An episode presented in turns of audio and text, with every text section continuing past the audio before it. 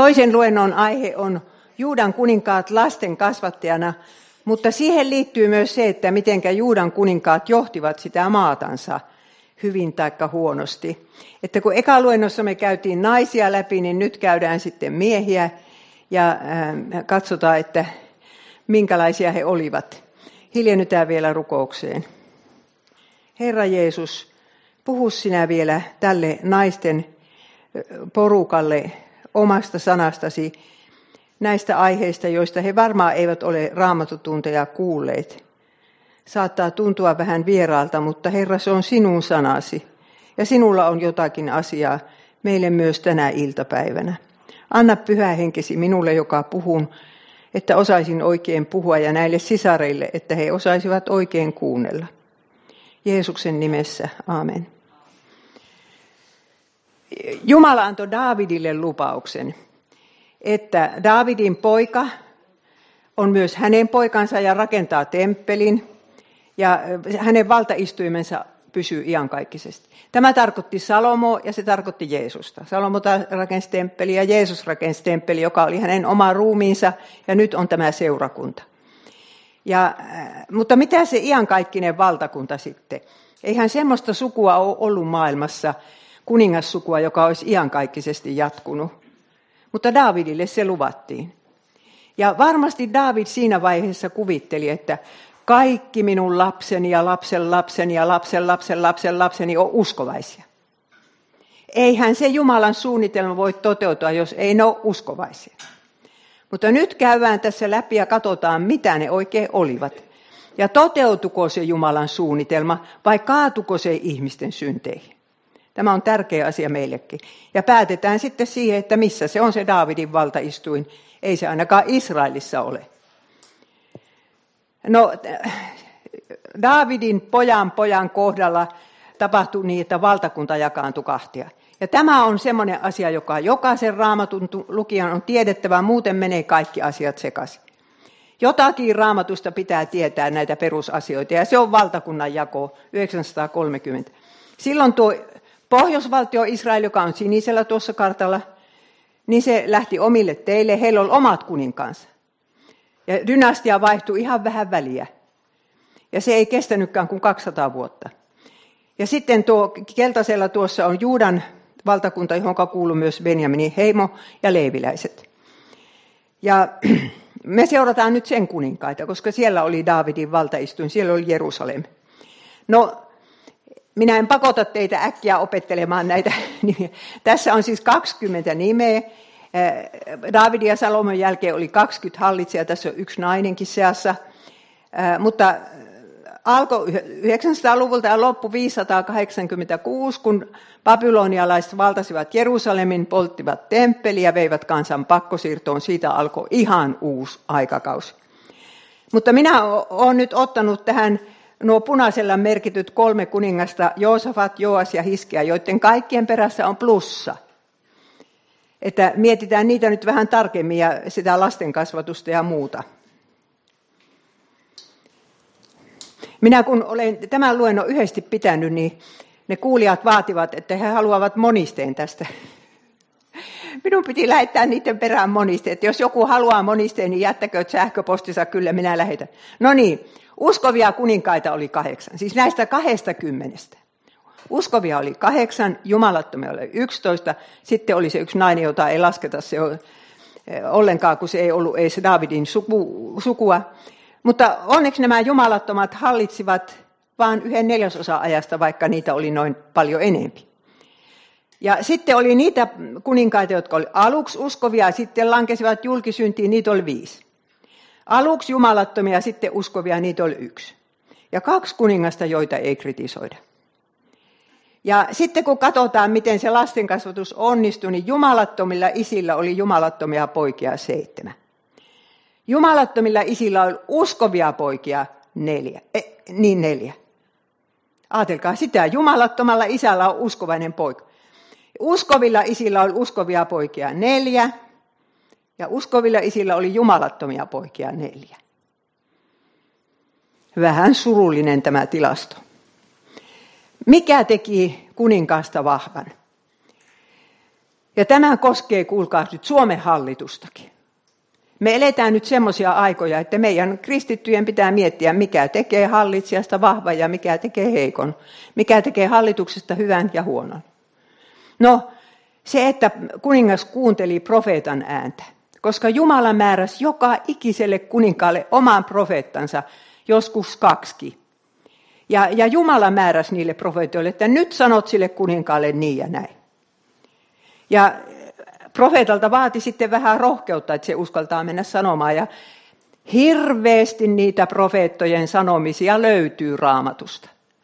Mutta tiedättekö, sieltä löytyy myös se, miten hirveän vaikeita on uskovaisenkin ihmisen ottaa kritiikkiä vastaan. Että se suuttuu. Ja se viskaa sen profeetan vankila. Kuinka vaikea meidän on ottaa kritiikkiä vastaan, sisaret? Että, että Lutherhan on sitä mieltä, että me tarvitaan paljon enemmän kritisoijia kuin kehujia. Varmaan tarvitaankin. Ja se on, se on vaikea ottaa. Siis minä, joka en ole naimisissa, niin en, minulla ei ole sitä koulua käytävänä, mutta kun mulla on viisi siskoa, jotka sanoo mulle totuuden aina silloin tänne. Niin tota, ja toinen on sitten Mooseksen lain seuraaminen. Siellä on Mooseksen kirja, ja siellä se on Samuelin aika, Jumala sanoo Samuelille, että siitä on tehtävä kopio. Se on oltava kuninkaalla. Kuninkaan on luettava Mooseksen kirjoja, eli raamattua. Ja se oli tärkeää, lukiko vai eikö lukenut. Ja seuraava kohta oli sitten epäjumalan palveluksen hävittäminen.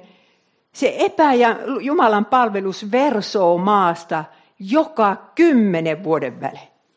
Vaikka se olisi hävitettykin, niin taas sitä tulee. Siis ajatelkaapa Suomeen. Meidän epäjumalamme. Raha.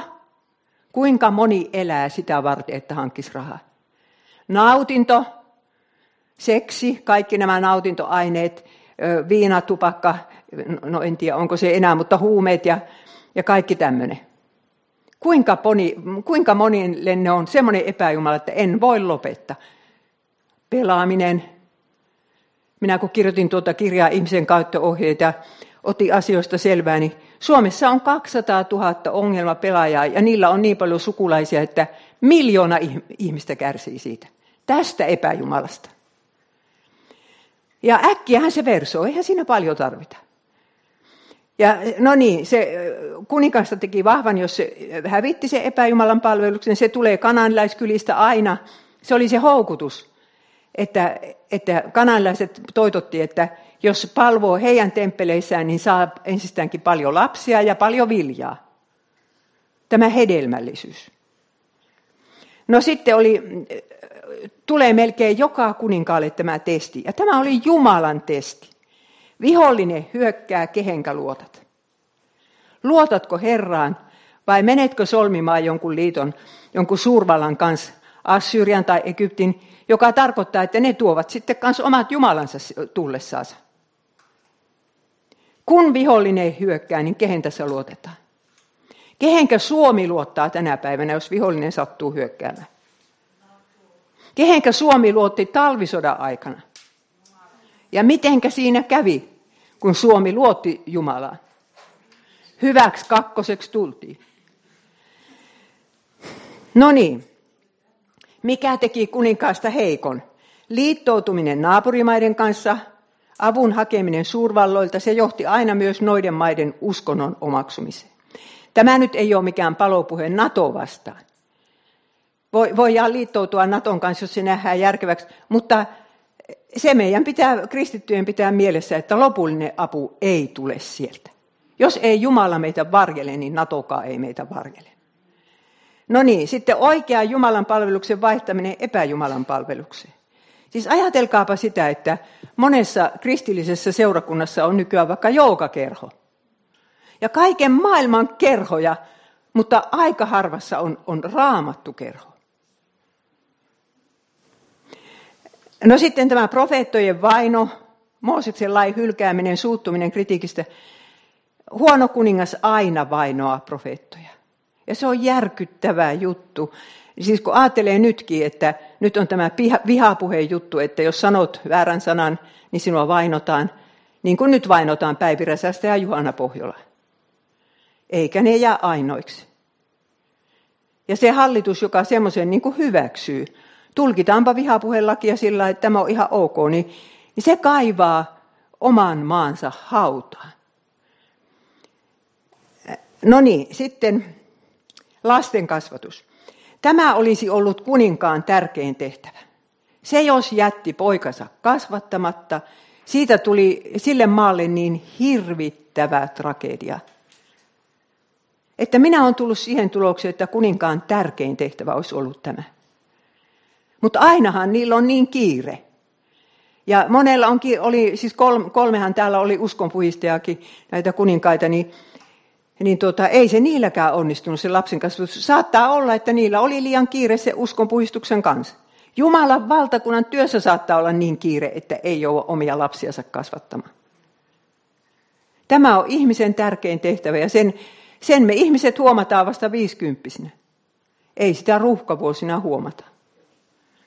Ja siinä sitten, jos pääsee iso äiti apuun, niin, niin pitää mennä apuun. No niin, sitten se, että kaikilla kuninkailla, kaikilla näillä 20 tai 19 oli enemmän kuin yksi vaimo. Vaikka Mooseksen kirjassa lukee, että kuninkaalla ei saa olla kuin yksi vaimo. Ja yritäpä siinä kasvattaa lapsia, kun on kaksi äitiä. Ei ole ollenkaan niin yksinkertaista kuin, kuin että on yksi mies ja yksi nainen. Ja sitten se, että päästetäänkö profeetat kasvattamaan niitä lapsia. Tämä oli tosi tärkeää. Siellä oli Jesaja, siellä oli Jeremia ja siellä oli muitakin. Ja kuninkas, kuninkaan ei tarvinnut kuin pyytää, että tulepa kasvattamaan poikia. Eihän ne siitä huolimatta välttämättä niin kuin, uskoneet sitten loppujen lopuksi, niistä tuli, joistakin tuli silti luopioita. Mutta siis, että miten paljon satsattiin Mooseksen lain opettamiseen, että tieskö se tuleva kuningas, osasko se ne kymmenen käskyänsä? Ja tieskö se, että ne koskee häntä täsmälleen yhtä paljon kuin noita kansalaisia? No, nyt aloitetaan semmoista kuninkaasta kuin Joosafat, joka eli 800-luvulla, se pitäisi olla tuo yksi luku seitsemän, 873-749, pitkä aikaa hallitsi. Niin hän, hänen isänsä oli uskon puhdistaja. Ja se on jännä juttu, että kun, jos oli uskonpuhdistaja, jos oli hyvä kuningas, niin silloin oli rauhan aika. Rauha-aika. Se tarkoittaa, että Jumalan siunaus lepää semmoisen maa yllä, missä on rauha-aika. Ja meillä on ollut rauha-aika tässä vuodesta 44. Ihan ihmeellistä. Mutta nyt rupeaa olemaan lopussa. Ja no, isä, isässä oli kyllä yh, sitten loppujen lopuksi vanhana sekin kyllä töppäili, mutta tämä poika Joosafat, siitä tuli yksi Juudan parhaita kuninkaita. Hän oli rikas, hän oli kuuluisa, hän oli hurskas, uskovainen mies. Ja hänellä oli paljon saavutuksia sisäpolitiikassa, esimerkiksi asetti oikeudenmukaiset tuomarit. Jos maassa ei ole oikeudenmukaisia tuomareita, niin silloin siellä on korruptiota, silloin vejetään välistä, köyhät köyhtyy ja rikkaat rikastuu. Hän äh, järjesti kansanopetuksen ja kaikki, leiviläiset opetti kansaa. Ja, ja ulkopolitiikassa hänellä oli muutama sota. Mutta, äh, mutta hän luotti Herraan, kun viholliset hyökkäs, että kerrankin sieltä oli niin kauhea määrä vihollisia tulossa, että koko, kaikki oli kauhuissa, että me ei voida voittaa näitä. Niin Joosafat sanoo, rukoilee Jumala ja sanoo, sillä me emme mahda mitään tätä suurta joukkoa vastaan, joka hyökkää meidän kimppuumme. Emmekä itse tiedä, mitä tehdä, vaan sinuun meidän silmämme katsovat. Ja siinä järjesty, jä, äh, tapahtui niin, että Herra sanoi jonkun profeetan kautta, että ei teidän tarvitse tehdä mitään, katsokaa vaan. Viholliset joukot tulee sieltä toiselta vuodelta. Joosafatin sotajoukot seisoo tumput suorana ja kahtoo ja sitten siihen vielä järjestettiin leiviläiset laulamaan yhtä ylistysvirttä. Se sota käytiin näin. Ja minä en tiedä, mikä niille vihollisjoukolle tuli, kun ne yhtäkkiä rupesi tappamaan toisiansa. Siellä tuli joku semmoinen sekaannus. Sota voitettiin niin. Ja me kristityt olemme tänään tässä, juuri tässä tilanteessa. Me emme mahda mitään tätä suurta joukkoa vastaan, mikä hyökkää meidän kimppuumme. Mutta, mutta kysymys on siitä, että Luovutammeko, ajattelemmeko me, että tämä sota on hävitty? Kyllä kristityt jo hävitetään tämän maan päältä, ei meillä ole mitään paikkaa. Vai katsooko meidän silmämme Herraan, että hän meidät kuitenkin auttaa, vaikka jouduttaisiin kärsimään? Ja sulla voi olla henkilökohtaisessa tila, elämässä tilanne, että jotkut ihmiset hyökkää sinun kimppuun. Ja sinä et maha sille mitään. Muista sitten tämä sana, mutta sinuun meidän silmämme katsovat. Jumala on oikeudenmukaisuuden puolella. Mutta Joosava teki hirvittävän mukaan. Tämä hurskas mies. Se veljeili Israelin jumalattoman kuninkaan Ahvin kanssa, siis pohjoisvaltion kuninkaan kanssa rupeaa veljeilemään. Soti yhteisiä sotia. Yksi profeetta kritisoi sitä, että mitä sä noiden jumalattomien kanssa teet yhteistyötä ja vähäksi aikaa se sitten kyllä lopettikin, mutta kyllä se vielä senkin jälkeen yhden sodan kävi noiden kanssa. Ja se pahin moka oli se, että se toi Samariasta, eli Pohjoisvaltion pääkaupungista, pojalleen Jooramille vaimoksi Ahabi ja Isabelin tyttären. Minäpäs näytän teille kuvan tässä, minä eilen piirtää riipusti. Täällä on nyt vähän liikaa valoja, eikö voisi vähän vähentää? Niin tuota, tuossa on toise, tällä puolella on Israel, tuolla puolella on Juuda, siellä oli se Aasa, se Joosafatin isä, nyt on Joosafat menossa, ja sen poika Jooram tuossa. Ja Israelin puolella oli Ahab ja Isabel. Kyllähän te nyt muistatte se Isabelin, se hirveän naisen, joka vainos profeetta Eliaa. Niin sen tyttären Ataljan Joosafat käy hakemassa pojalleen vaimoksi.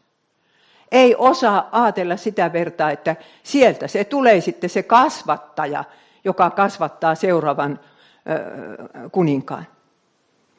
Tämä oli niin kamala asia, että siitä seurasi Juudan historian kaikista kamalin aika.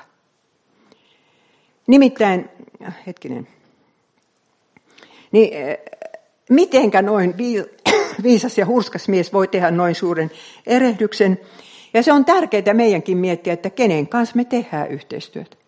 Siis tietysti me voidaan maailmassa tehdä yhteistyötä kenen kanssa tahansa, mitä työpaikalla sattuu olemaan, mutta, mutta näin eh, kristillisissä piireissä.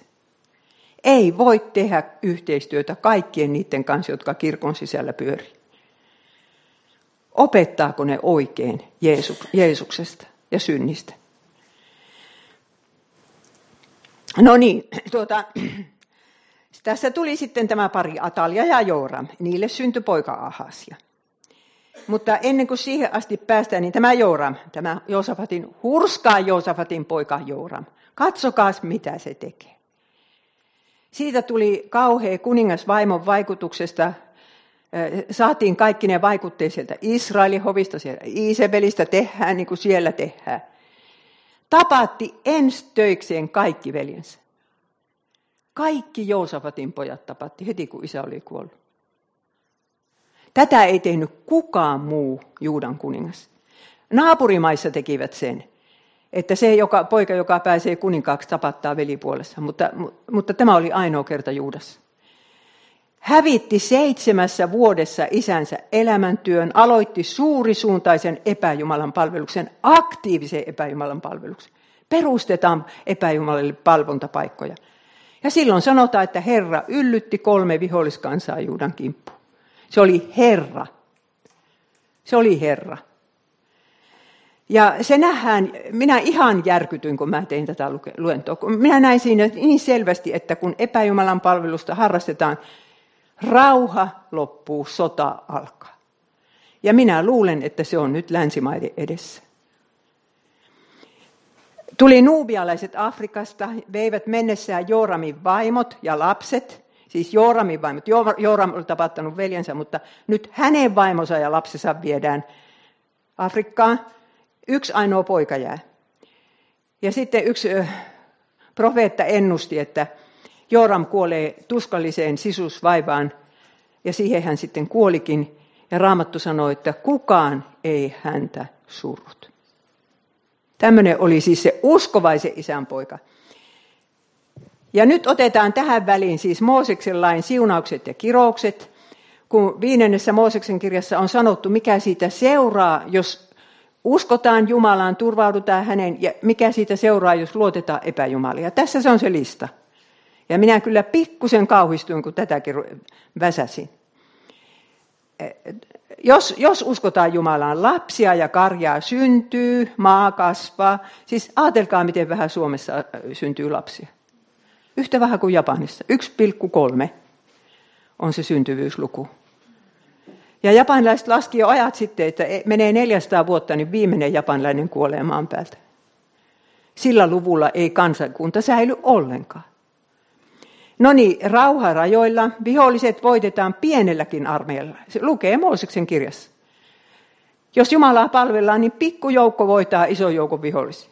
Ruokaa riittää, sateet tulevat aikana. Aatelkaapa sitäkin. Tuleeko sateet aikana? Ainakin tuolla etelärannikolla koko talven sataa ja koko kesä on niin kuiva, että mitä ei kasva. Ei tarvitse ottaa lainaa, kuvitelkaa, tämäkin on siellä. Jos Jumala siunaa kansakuntaa, niin sen ei tarvitse lainata. Itse voi lainata toisille. Ja sitten siellä sanotaan, että kansainvälinen arvostus, muut valtakunnat kunnioittaa sitä Juudaa. Mutta sitten jos ei totella, jos mennään siihen epäjumalan palvelukseen, niin kuin lännessä on menty, on sota ja rauhattomuus, rutto, muut taudit, ajatelkaapa koronaa. Polttava helle, kuivuus. Siis ei Suomessa ennen vanhaa ollut yli 30 astetta. Toisinaan on ihan polttava helle meilläkin. Kasvien sairaudet, tuhohyönteiset. Hyvät ihmiset, kuulkaa, kun etelärannikolla kävelee lenkkiä ja siellä on niitä Espanjan siruetanoita, näin pitkiä, oranssin värisiä, joka paikka täynnä. Ja niitä lehtokotiloita ja, ja mitä kaikkea on. No sitten ei pärjää viholliselle suurella armeijalla. Vaikka olisi iso armeija, niin ei, ei pärjää. Mielenterveys romahtaa. Tämäkin siellä on ennustettu. Sitten nuoriso tuhoutuu. Sitten veronmaksu muukalaisille. Ei voida päättää oman maan asioista itse. Aatelkaava Brysseliä, joka määrää, miten metsiä käytetään. Ja pakkosiirto. Ja tämä seurasi ihan kuin nakutettu näiden kuninkaiden niin kuin hallitustapa. Ja se on kumma, ettei ne sitä itse huomannut. Paholainen sokaisee silmät, että ihminen luulee, että tämä uusi systeemi, joka nyt vallitsee, niin se on mukaan se hyvä. Vaikka se epäjumalan palvonta. No niin, tämä on sitten sen kamalan Jooramin poika Ahasia, mutta sehän hallitsi vain yhden vuoden. Ja sen jälkeen tämä Atalia, se, se nainen, joka oli tuotu sieltä Iisebelin hovista, Iisebelin tytär, se otti valla itsellensä seitsemäksi vuodeksi. Ja hallit, kun Atalia sai tietää poikansa kuolleen, päätti hän hävittää koko Juudan kuningassuvu. Siinä oli nyt vaarassa se Jumalan lupaus, kun Jumala lupasi, että, että Jeesus Messias syntyy Daavidin suvusta. Tämä nainen hävitti kaikki miespuoliset Daavidin jälkeläiset, eh, tai luul hävittäneensä. Ja mitä luulette, että uskovaiset ajattelivat? Eikö Jumalan lupaus pidäkään paikkaansa? Ja se oli kauhea terroristihallitus. Se, se tappoi muun muassa omat lapsen lapsensa. Ja kun minä olen miettinyt, että mihin se pyrki, niin on tullut siihen tulokseen, että se pyrki siihen, että liitetään Juuda Israeliin. Sinne hänen isänsä ja äitinsä valtakunta. Ei tässä tarvita Davidin jälkeläisiä. Sitten se rakensi Baalin temppeli Jerusalemiin, vainosprofeettoja, ja kesti, tämä kesti seitsemän vuotta, se on pitkä aika. Ja tiedättekö, mitä sitten tapahtui? Tämä on aika jännittävä juttu. Yhtäkkiä sieltä ylipapin toimistosta lähtee kirjeitä sotilaille eri puolille maata, että sinä ja sinä päivänä tulette Jerusalemiin. Ja sitten kun ne tulee, niin siellä veetää esille pieni poika. Ja sanotaan, että tämä onkin Daavidin jälkeläinen. Tämä oli siis sen 22-vuotiaan Jooramin poika, Jooram, joka oli ollut vauva silloin, kun hänen isänsä kuoli ja se Atalia otti vallan. Ja tuo ylipappi oli sitä pitänyt temppelissä piilossa seitsemän vuotta, ja tämä ylipapin vaimo oli tämän pikkupojan täti. Ja se saattaa olla niin, että se ylipapin vaimo oli, oli tuota Atalian tytär. Että siis ei voi sanoa, että kun äiti on paha, niin tytärkin on välttämättä paha. No niin, tämmöisen pojan ne vetäsee esille ja, ja Atalia sitten tapetaan. Ja tämä on Joas-niminen kuningas. Tulee kai seitsemänvuotiaana kuninkaaksi, vai oliko se ihan kuusi. Ja hän on siis tuo Joosafatin pojan pojan poika. Ja ylipappi antoi Joasille hyvän uskonnollisen kasvatuksen. Poika oppi Mooseksen lain ja uhrien merkityksen. Nämä kaksi asiaa pitäisi lapsille opettaa. Mikä on oikea ja mikä on väärin ja miten synnit saadaan anteeksi, on se uhri. Nämä pitäisi opettaa. Tuli uskon puhdistus, temppeli korjattiin ja epäjumalat hävitettiin. Joas teki oikein niin kauan kuin ylipappi eli ja se elikin 130-vuotiaaksi. Harva enää tuohon aikaan eli niin vanhaksi. Mutta tämä oli semmoinen, tämä Joas, että se ei oikein ollut itsenäinen. Hyvä mies, mutta, mutta ei itsenäinen. Eli kun ylipappi kuoli, niin sitten sinne tuli lähetystö Juudan ylhäisiä miehiä, jotka ensin kehuu kauheasti Joasia ja sen itse tuntuu kohottivat ja sitten pyysivät, että eikö täällä saa taas ruveta palvomaan kukkuloilla, kun se olisi niin paljon. Ja kehuvat tietysti, miten tärkeää se on ja, ja miten paljon taloudellista hyötyä ja töitäkin saadaan ja kaikkea tämmöistä. Ja Joas antoi periksi. Epäjumalan palvelus alkoi taas, koska hän halusi olla suosittu. Ja miten monen piispan ja arkkipiispan ongelma tämä on. Aloitetaan hurskaasti, mutta kun saadaan se asema, niin sitten halutaan olla suosittuja ja annetaan raamatun sanasta periksi. Ja kauhean temppu, minkä tämä Joas teki, oli se, että kun tämän hurskaa ylipapin, joka oli hänet kasvattanut, sen poika Sakarja, tuli kritisoimaan ja sanoi, että jos te hylkäätte Herran, niin Herra hylkää teidät. Niin tämä Joas suuttui niin, että käski kivittää sen Sakarjan. Ja tämä oli se Sakaria, jonka Jeesus mainitsi. Viimeinen, vanhan testamentin viimeinen marttyyri. Siis siellä temppeli esipihalla kivitettiin kuoliaksi tämä Sakaria. Ja Sakaria sanoo viimeiseksi sanoiksi, Herra näkee ja kostaa. Ja heti Herra lähettää sotajoukon Juudeaan. Jerusalem ryöstetään puti puhtaaksi, Joas haavoittuu sodassa ja kuolee. Ja tämä on niin surullinen tarina, että ei me voida ajatella, että joka on kerran uskoon tullut, se uskossa pysyy, pysyy aina, että siinä vaan kysytään sitä, että pysytkö Jumalan sanassa, pysytkö Jumalan seurakunnassa. No sitten mennään sen, sen kolmannen kuninkaan kohdalle. Nyt ollaan hypätty aika pitkä pätkä, että nyt ollaan sitten 700-luvun lopussa. Ja tämä on tämä Hiskia. Mutta aloitetaan nyt Aahaksesta, joka oli Hiskia isä. Ja tästä Aahaksesta puhuu Jesaja paljon. Koska Jesaja aloitti toimintansa jo tuon Hiskian isoisä aikana. Ja sitten, sitten hän toimi Ahasi aikana pal- paljon. Ja minä melkein luulen, että Jesaja oli vaikuttanut tuo Hiskian kasvatukseen, koska tuo Ahas oli ihan hirveä kuningas. Se oli semmoinen, että se jopa kopioi Damaskoksen epäjumalan temppelistä, lähetti piirustukset omalle papille, että semmoinen on rakennettava nyt Jerusalemiin. Ja Jerusalemin temppeli suljetaan, uhrialttari siirretään pois. Nyt alkaa ihan toiset uskonnot täällä. Semmoinen isä oli tuolla Hiskialla. Ja sitten kun Hiskia pääsee kuninkaaksi, niin arvatkaa mitä tapahtuu. Ensimmäisessä kuussa se 25-vuotias poika aloittaa uskonpuhdistuksen. Eli se oli vaan oottanut, että isä kuolee, niin pidän, minä pääsen tässä kentille. Ja tuosta Ahasista on vielä sanottava, että se toi Juudaan sen hirvittävän tavan, että lapsia uhrataan.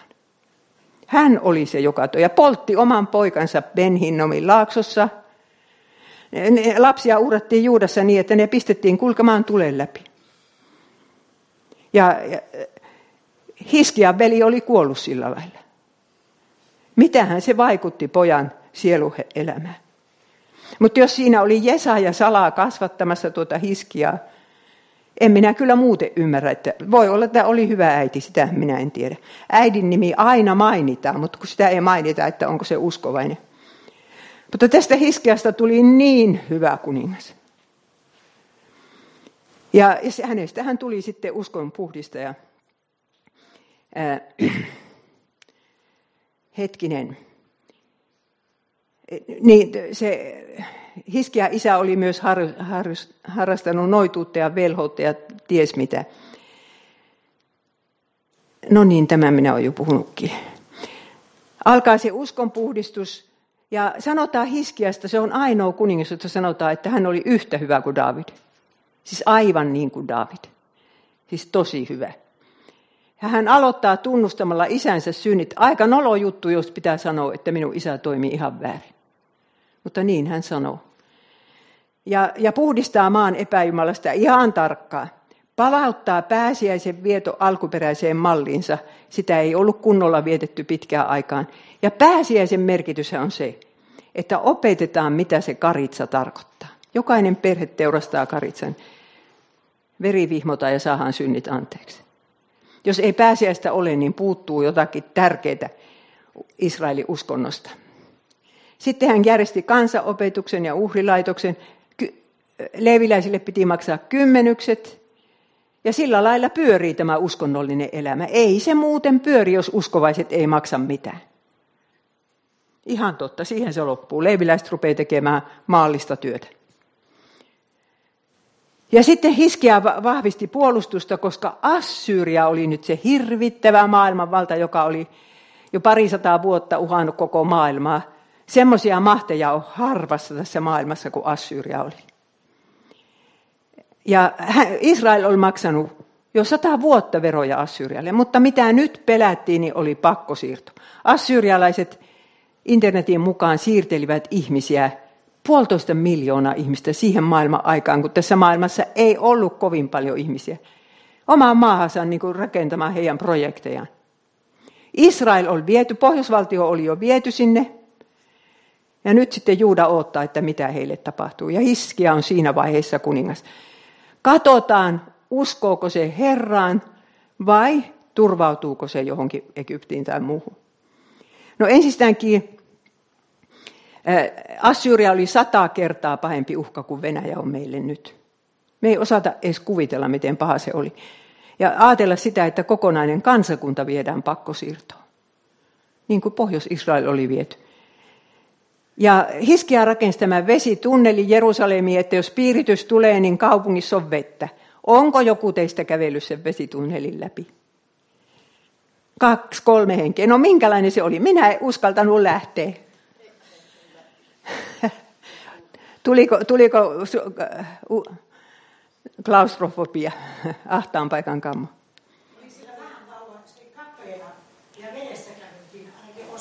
Niin. Mutta se oli semmoinen insinööritaidon näyte, että kahdesta kohtaa aloitetaan, puoli kilometriä kaivetaan ja sen aikaisilla GSP-laitteilla justiinsa samaan paikkaan päädytään. Että siellä oli sitä insinööritaitoa. Sitten Hiskia rakennuttiin paksun muurin Jerusalemin ympäri, se laajensi Jerusalemia ja sitä, sitä muuria on löytynyt. Se on seitsemän metriä paksu. Ja, ja aseita ja muuta kaikkea tämmöistä, se, se varautui siihen, että Assyria hyökkää. Mutta sitten hän sairastuu vakavasti ja, ja luuli kuolevansa. Ja Herra jo sanoi hänelle, että toimita talous, niin sinä kuolet. Se oli nelikymppinen. Ja, ja tota, Kään, hiskeä makaa sängyssä, kääntyy kasvot seinäänpä ja rupeaa itkemään. Ja sanoo, että niin kuin minä olen sinua palvelu, niin nytkö minun on kuoltava. Ja tämmöinen rukous. Herra, minun sydämeni elää sinulle, anna rauha hengelleni, vahvista minua, tee minut terveeksi. Silloin kaikki se, mikä oli katkeraa, kääntyy parhaaksi, niin sinä pelastat minut kuoleman kuilusta, selkäsi taakse sinä heität kaikki minun syntini. Ja jos sinä kuulisit tänään, että sinussa on parantumaton syöpä, niin itkisitkö? Ja mitä ajattelisit, että mikä harmittaisi, että mitkä hommat jäi tekemättä? Minulla oli kerran elämässäni se tilanne. Minä olin 38V. Ja, ja olin Japanissa opiskelijatyössä ja, ja tota, opiskelijoiden leirillä ja sain semmoisia hirveän outoja oireita, josta olin ihan varma, että tähän minä kuolen. Mulla on veli lääkäri ja se oli sanonut edellisellä kesänä, kun minä olin nähnyt, ja mulla oli pikkusen ollut niitä oireita. niin se oli sanonut kammottavan diagnoosin kyllä. Ja minä muistin sen siellä leirillä. Ja kyllä minä rupesin itkemään. Voi kauheita, kun minä itkin. Ja tota, en kertonut kellekään mitä itkin, mutta sen kun vaan itkin. Ja, ja tota, kirjoitin sitten kaikille sukulaisille kirje. En minä sanonut, että nyt minä kuolen, mutta minä sanoin kaikki ne asiat, mitkä niin oli jäänyt siinä ihmissuhteessa kaivelemaan. Mitä minä olin tehnyt väärin. Että silloin kun on kuolema edessä, niin silloin kyllä tulee mieleen, mitä minä tein väärin. Ja, ja tota, sitten viikon päästä se leirinvetäjä, kauhean ihana mies, Ootavasan, niin, niin siis se pappi, joka oli meidän opiskelijalähetyksen pääsihteeri, niin se sanoi, että Mailis, kerro mulle, mitä sinä itket. Niin sitten minä kerroin sille. Ja siinä oli ihminen, joka kuunteli tarkkaan, se ei yhtään keskeytynyt. Minä kerroin, että minä olen nyt sairastunut näin ja minä mietin tämmöisiä ja tämmöisiä. Kun tämä leiri loppuu, minä lähden Suomeen kuolemaan. Ja joku toinen olisi sanonut, että höpö, höpö. Eihän sulla ole mitään diagnoosiakaan vielä. Niin se sanoo niin, että minä luin tänä aamuna raamatusta tämmöisen kohdan. Ja sitten se luki, mitä Herra sanoi Hiskialle. Nimittäin Jesaja kääntyi takaisin ja meni Hiskialle ja sanoi, että, että Herra on peruuttanut tämän päätöksen, että sinun pitää nyt kuolla. Sinä saat 15 vuotta eli aikaa. Ja se luki se Ootavansa mulle, että tämmöisen minä luin.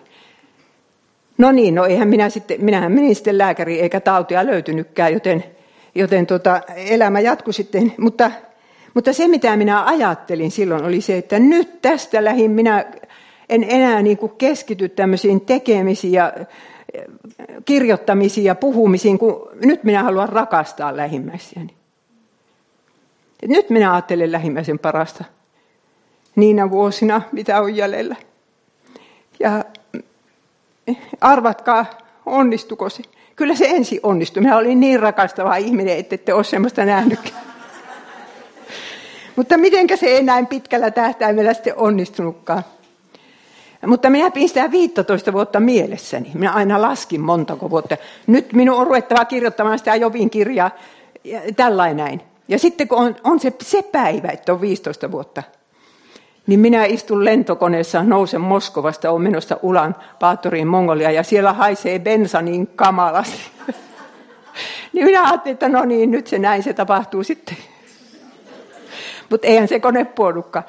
Ja täytyy sanoa, että, että tuota, on omaksi kunniakseni, että minä nukuin kuin pieni lapsi siinä koko yö, yö pääikkuna tavasti. Ja sitten kun herään, niin siellä näkyykin paikallijärvi. No niin. No Hiskia sai 15 vuotta ja sinä aikana hänelle syntyi poika Manasse. Minä ihmettelen näitä Herran suunnitelmia ja juttuja, että oliko se meinannut tappaa tuo Hiskia ennen kuin sillä on yhtään poikaa. No, mutta nyt jatkuu sitten tämä, Hiskia on nyt sairastunut ja Jumala on luvannut, että hän varjelee myöskin Jerusalemme.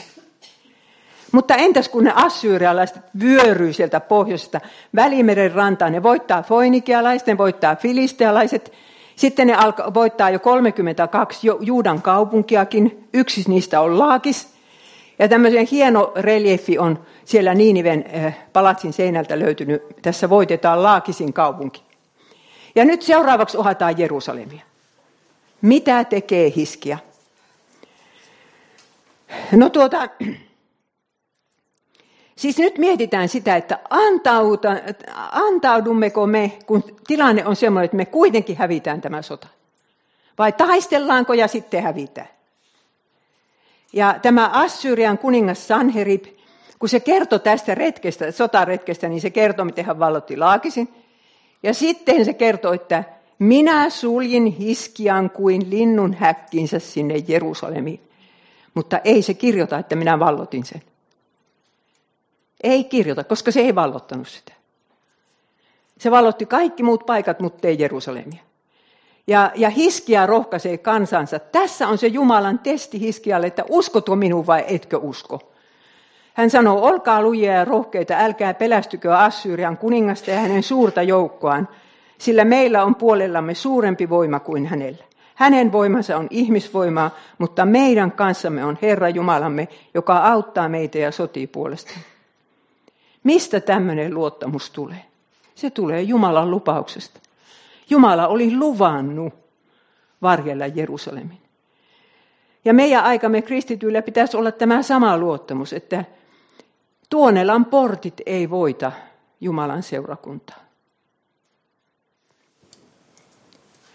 Mutta se Assyrian kuningas, se Sanherib, oli niin täynnä ihteensä, että se rupesi uhittelemaan.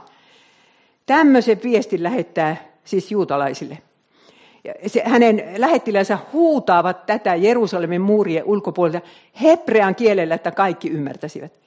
Älkää antako Hiskian pettää itseänne, ei hän voi teitä pelastaa.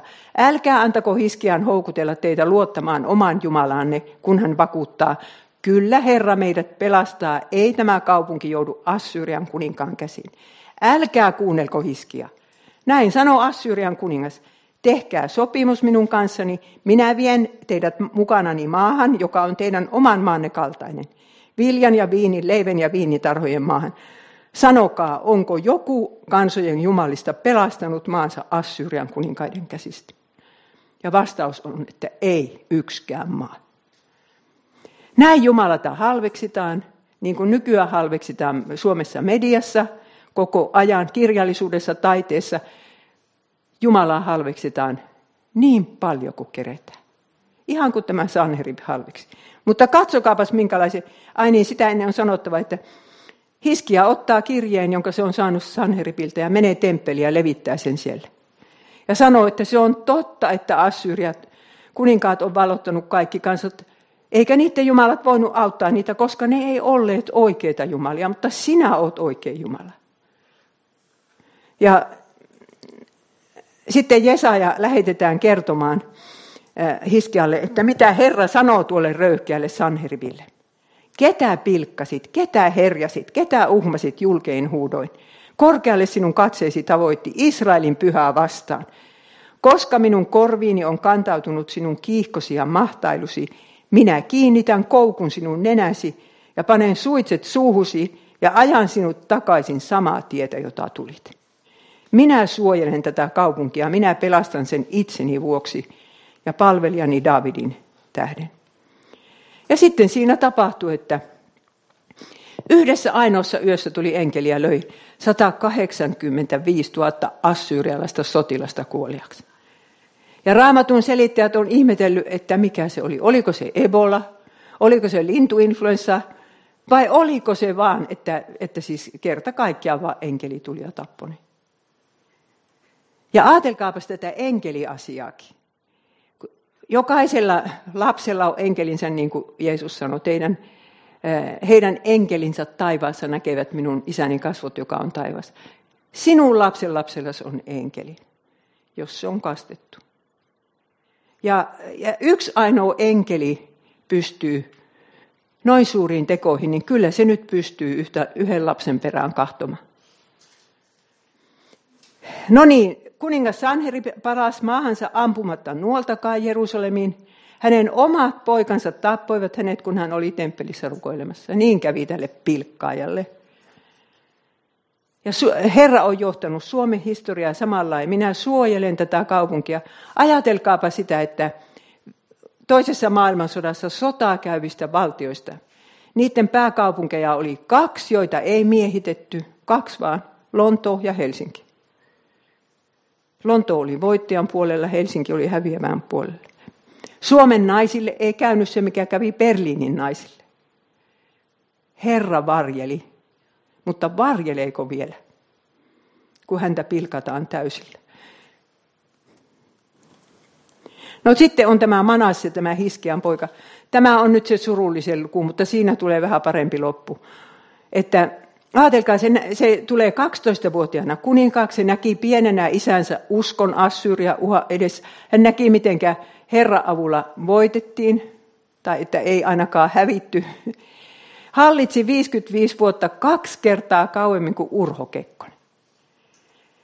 Ja oli niin jumalaton kuin kuka ikinä voi olla. Kuka sen kasvatti, miksi sitä ei kasvatettu? Raamattu ei mainitse asiaa, mutta juutalainen perimätieto kertoo, että se tappoi se tappoi tuon Jesajankin. Jesajahan oli koko ajan hiskiän rinnalla. Että Jesaja olisi tapettu sillä että se pistettiin tyhjään puurunkoon ja sahattiin kuoliaksi. Jos Manase teki sen, niin, niin täytyy sanoa. Ja no joka tapauksessa uskovia vainottiin. Epäjumalan palvelus oli ihan mahdotonta. Lapsiuhrit kukoistivat. Raamattu sanoo, että Jerusalem oli piripintaan täynnä viattomien verta. Niin kuin nyt alkaa olla myös Suomen kaupungit tämä abortin takia. 25 lasta päivässä uhrataan Molokille täällä Suomessa. Se on viatonta verta ja Herra ei unohda sitä ikinä. Ja hurskaat kysyvät, niin kuin me nyt kysymme nyt, että miten tämmöinen jumalattomuus on mahdollista ja miten se tapahtuu noin nopeasti. Niin kuin me nyt kysymme. Mutta uskokaa tai älkää, tämä mies teki parannuksen. Se oli kuitenkin se isän uskon vaikutus. Nimittäin eh, hänet kuljetettiin nenärenkaasta Babylonia. Assyria ja Babylonia oli sama valtakunta silloin. Mutta hänet vietiin Babyloniaan nenärenkaasta, hei. Jos olisi edes kahleissa ollut, mutta nenärenkaasta vedetään. Mahdollisimman suuri nöyryytys. Ja, ja sitten siellä, siellä hän nöyrtyi syvästi, sanoo Raamattu. Ja muisti isänsä Jumalan. Rukoili, että Herra päästäisi hänet sieltä, ja Herra päästikin, hän pääsi kotimaan. Ja tämä Manasse Parka yritti vielä tehdä uskonpuhdistusta, yritti hävittää niitä palvontapaikkoja, jotka oli itse pystyttänyt. Mutta ei hän siihen, ei hän sitten enää mitään kunnon uskonpuistusta saanut aikaan. Ja tämän jälkeen tuli vielä kuusi kuningasta, joista yksi oli hurskas ja sen jälkeen tuli pakkosiirto. Ja täällä sanotaan raamatussa selvästi, että Manasen syntien tähden Herra heitti Juudan pois kasvojensa edestä. Mutta hän antoi anteeksi. Että vaikka tämä on nyt taas se lohtu meille, jotka niin kuin rukoilemme omaistemme puolesta. Vaikka olisi tuommoinen jumalaton pitkä elämä ensin, niin sitten kuitenkin, kun ahdistus tulee, niin muistaa isänsä uskon. Tähän nyt tartutaan. Tämä minä hyppää yli. Ja Jumalan vihasta sitten sanotaan näin, että myös kaikki johtomiehet, papit ja kansa luopuivat Herrasta ja alkoivat noudattaa muiden kansojen kauhistuttavia tapoja ja saastuttivat Jerusalemin temppelin, jonka Herra oli pyhittänyt itselleen. Herra heidän isiensä Jumala lähetti sananviejään yhä uudelleen varoittamaan heitä, sillä hänen tuli sääli kansansa ja oma asuinsiansa.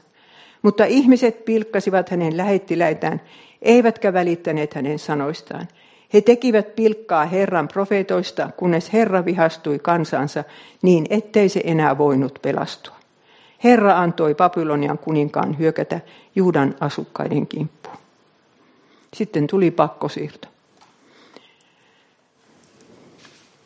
Mutta Jumala toteutti suunnitelmansa tämmöisen porukan kautta. Luulisi, että ei pysty, että jos on materiaali tämmöistä, niin ei, ei suunnitelma toteudu. Mutta Jesajassa sanotaan, sinä toteutit ihmeellisen suunnitelman, kaukaa harkitun, varman ja luotettavan. Herra ei peruuttanut yhtään niistä lupauksista, jotka hän oli antanut Daavidille. Ja kun hän rankaisi, hän osasi toimia sillä lailla, että hänen lupauksensa pysyvät voimassa. Messias syntyi Daavidin suvusta. Sitä ei voinut kukaan estää. Ja näin Jumala johdattaa myös meitä ja meidän sukuamme. Hänellä on rakkauden suunnitelma. Minä aina, kun rukoilen siis tämän suuren sukuni puolesta, niin, niin sitten kun tuntuu epätoivoiselta, niin minä kiitän, että Herra, sulla kuitenkin on rakkauden suunnitelma. Ei se ole vihan suunnitelma, kun se on rakkauden suunnitelma. Ja me voimme tarttua niihin kasteen liiton lupauksiin myös näiden tuhlaajapoikien kohdalla ja tyttöjen. Ja niitä, joita ei ole kastettu, niin kuin minunkin suvussa on kaksi pientä viatonta lasta, niin niiden puolesta sitten voidaan rukoilla, että ne kastettaisiin.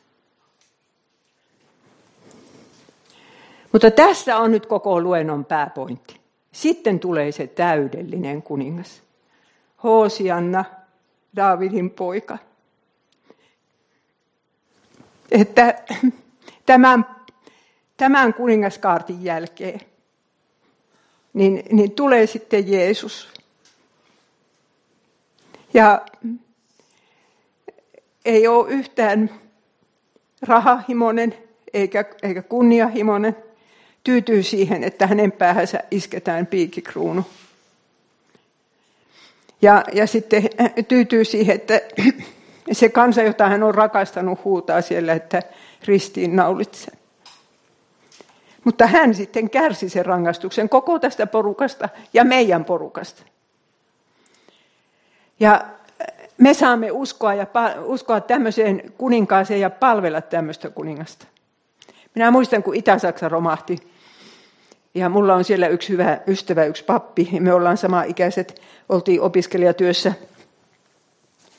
Niin me onnittelimme toisiamme sitten, että, että meitä ei saatu tuohon kommunisti vasemmistolaisen hömpötykseen mukaan, että me ollaan saatu palvella kaikki nämä vuodet Jeesusta. Ja jos et sinä vielä ole palvelemassa, niin etsi, etsi nyt jo paikka, missä voit palvella häntä. Että kyllä kahvin keitto ja kaikki tämäkin kuuluu siihen Jeesuksen palvelemiseen. Elämä ei mene hukkaan, eikä van, vanhuksenkaan elämä. Ja viimeinen työ, mitä voi tehdä, on esirukous. Elämä ei mene hukkaan, kun palvellaan Jeesusta.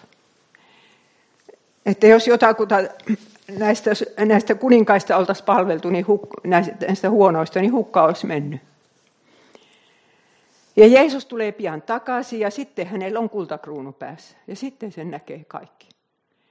Ja me ollaan menossa sinne uuteen taivaaseen ja uuteen maahan, uuteen Jerusalemiin. Kaikki hyvä on vielä edessä.